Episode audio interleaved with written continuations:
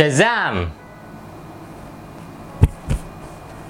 कुछ नहीं हुआ। Hey guys welcome back to another exciting video so आज हम जिस सुपर हीरो के बारे में बात कर रहे हैं, उसका जो पूरा कनेक्शन है और जो पूरा एक रेडिकल नोशन आता है, वो पूरा ग्रीक माइथोलॉजी पे बेस्ड है।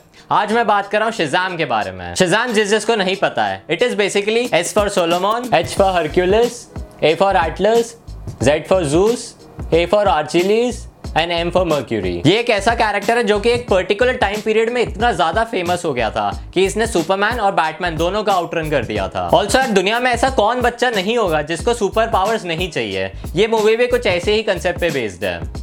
लाइक like, मुझे तो बचपन से था कोई ना कोई सुपर पावर तो ज़रूर चाहिए थी। वो अलग बात है मुझे मिली नहीं बट ठीक है। ये जो स्टोरी है ये बेसिकली एक myth of origin as well as एक लर्निंग स्टोरी है कि इसमें एक नया सुपर हीरो बनता कैसे है। और इसका जो ओवरऑल थीम है ये पूरा 1980s पे बेस्ड है। इसमें तुम्हें बहुत सारे कॉमेडी टोन्स भी मिलेंगे पर इसके साथ साथ ना एक बहुत ज़्यादा स्टोरी है वो बहुत ज़्यादा डार्क भी है। लाइक like, तुम्हें शेडोज ऑफ़ थिंग्स मिलेंगी इस मूवी में। इसमें जितने भी प्रोटैगनिस्ट है उनमें उनकी एक्टिंग बहुत ही ज़्यादा अमेजिंग है। और इसमें जितने भी ट्रूप एक्शन सीक्वेंसेस है वो तो बहुत ही गजब के हैं। शिजाम बेसिकली एक छोटे लड़के की स्टोरी है, जिसका नाम रहता है बिली बैटसन उसको उसकी पावर्स मिलती है एक विजर्ड के थ्रू लाइक एक विजर्ड रहता है, वो उसको उसकी सारी पावर्स दे देता है। इससे वो शिजाम बन पाता है। बिली बैटसन जो रहता है, वो बेसिकली एक ऑफन रहता है। और वो पूरी मूवी में ना अपने रियल पेरेंट्स को ढूंढता रहता है। और एक फॉस्टर होम रहता है, जो कि फॉस्टर फैमिली चला रही होती है। वो उसको वहाँ पे पाल लेते हैं बट बिली वहाँ से बार बार भाग जाया करता है। लाइक उसे एडजस्ट करने में वहाँ पे बहुत दिक्कत होती है बट धीरे धीरे करके वो एडजस्ट करना चालू कर देता है। वहाँ पे फॉस्टर फैमिली के साथ जो अलग अलग बच्चे रह रहे होते हैं, उसमें बिल्ली की बच्चों के साथ बहुत अच्छी एक बॉन्डिंग हो जाती है धीरे धीरे करके। लाइक स्टार्टिंग में तो बहुत ज़्यादा स्ट्रगल होता है बट स्टिल धीरे धीरे करके एक बहुत अच्छी स्टोरी बन जाती है। अल्टीमेटली जो पूरी स्टोरी है,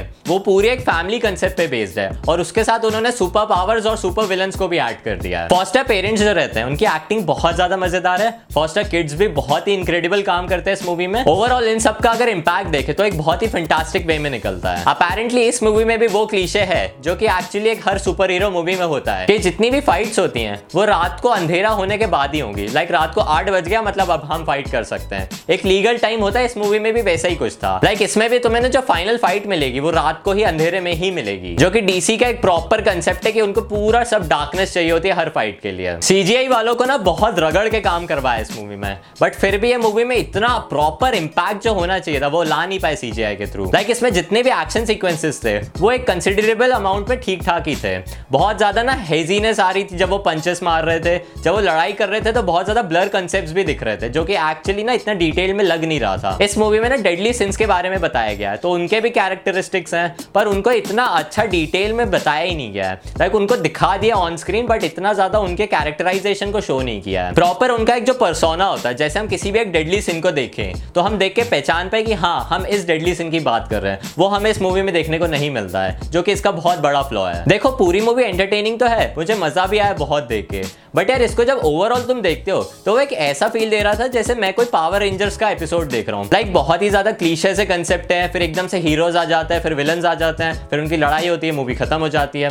और कुछ नयापन नहीं था मूवी में। मूवी एंटरटेनिंग बनाई है उन्होंने बट उनको एक डार्क कंसेप्ट और स्टोरी भी चाहिए थी थोड़ी ज़्यादा जो कि इस मूवी को थोड़ा एज दे पाए। इसमें जो विलन रहता है उनका नाम रहता है डॉक्टर सिवाना एंड ये एक बहुत ज़्यादा अनफेयर कंसेप्ट होगा। अगर मैं उनको बोलूँ कि वो बहुत ज़्यादा बैड विलन थे। उसके मोटिवेशन बहुत ज़्यादा प्री डिफाइंड थे और वो एकदम ऑपोजिट मोटिवेशन थे जो हमारे शिजाम के रहते हैं। तो बेसिकली अब दोनों का माइंडसेट एकदम ऑपोजिट है। तो लड़ाई तो होनी है और इसमें भी वही होता है। और इसमें एक बहुत प्यारा पोस्ट क्रेडिट सीन भी है, जो कि एक्चुअली अब सबने देख ही लिया होगा। सो so यार अब आगे चल के हम हो सकता है Superman as well as Black Adam को साथ में देखे। लेकिन तीनों को साथ में देखे एक मूवी में। देखो डीसी से मुझे इतना ज़्यादा प्रॉब्लम नहीं है, क्योंकि उनकी स्टोरी अच्छी है, उनका कंसेप्ट भी अच्छा है। बस वो जिस हिसाब से इस मूवी को डायरेक्ट कर रहे हैं और जिस हिसाब से इसकी एडिटिंग रख रहे हैं, वो थोड़ी सी वीक है, जो कि इसके लिए बहुत ज़्यादा बुरी हो सकती है। और ऑडियंस को भी इतनी ज़्यादा फिर आगे चल के पसंद नहीं आएगी अगर वो इसी पेस पे चलते रहे। देखो यार डीसी की जब से मैंने जैक स्नाइडर की जस्टिस लीग देखी है, उसके बाद तो समझ में आ गया कि यार डीसी के पास बहुत ज़्यादा पावर है, बस उसको वो ढंग से यूटिलाइज नहीं कर पा रहे हैं।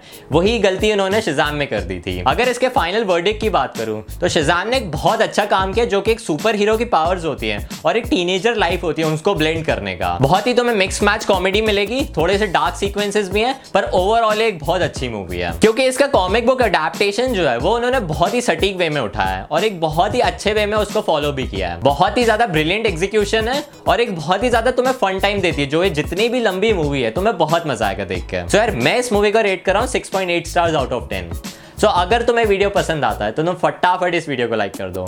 और इस चैनल को तो सब्सक्राइब करना भूलना ही मत। And I see you guys in the very next video Shazam!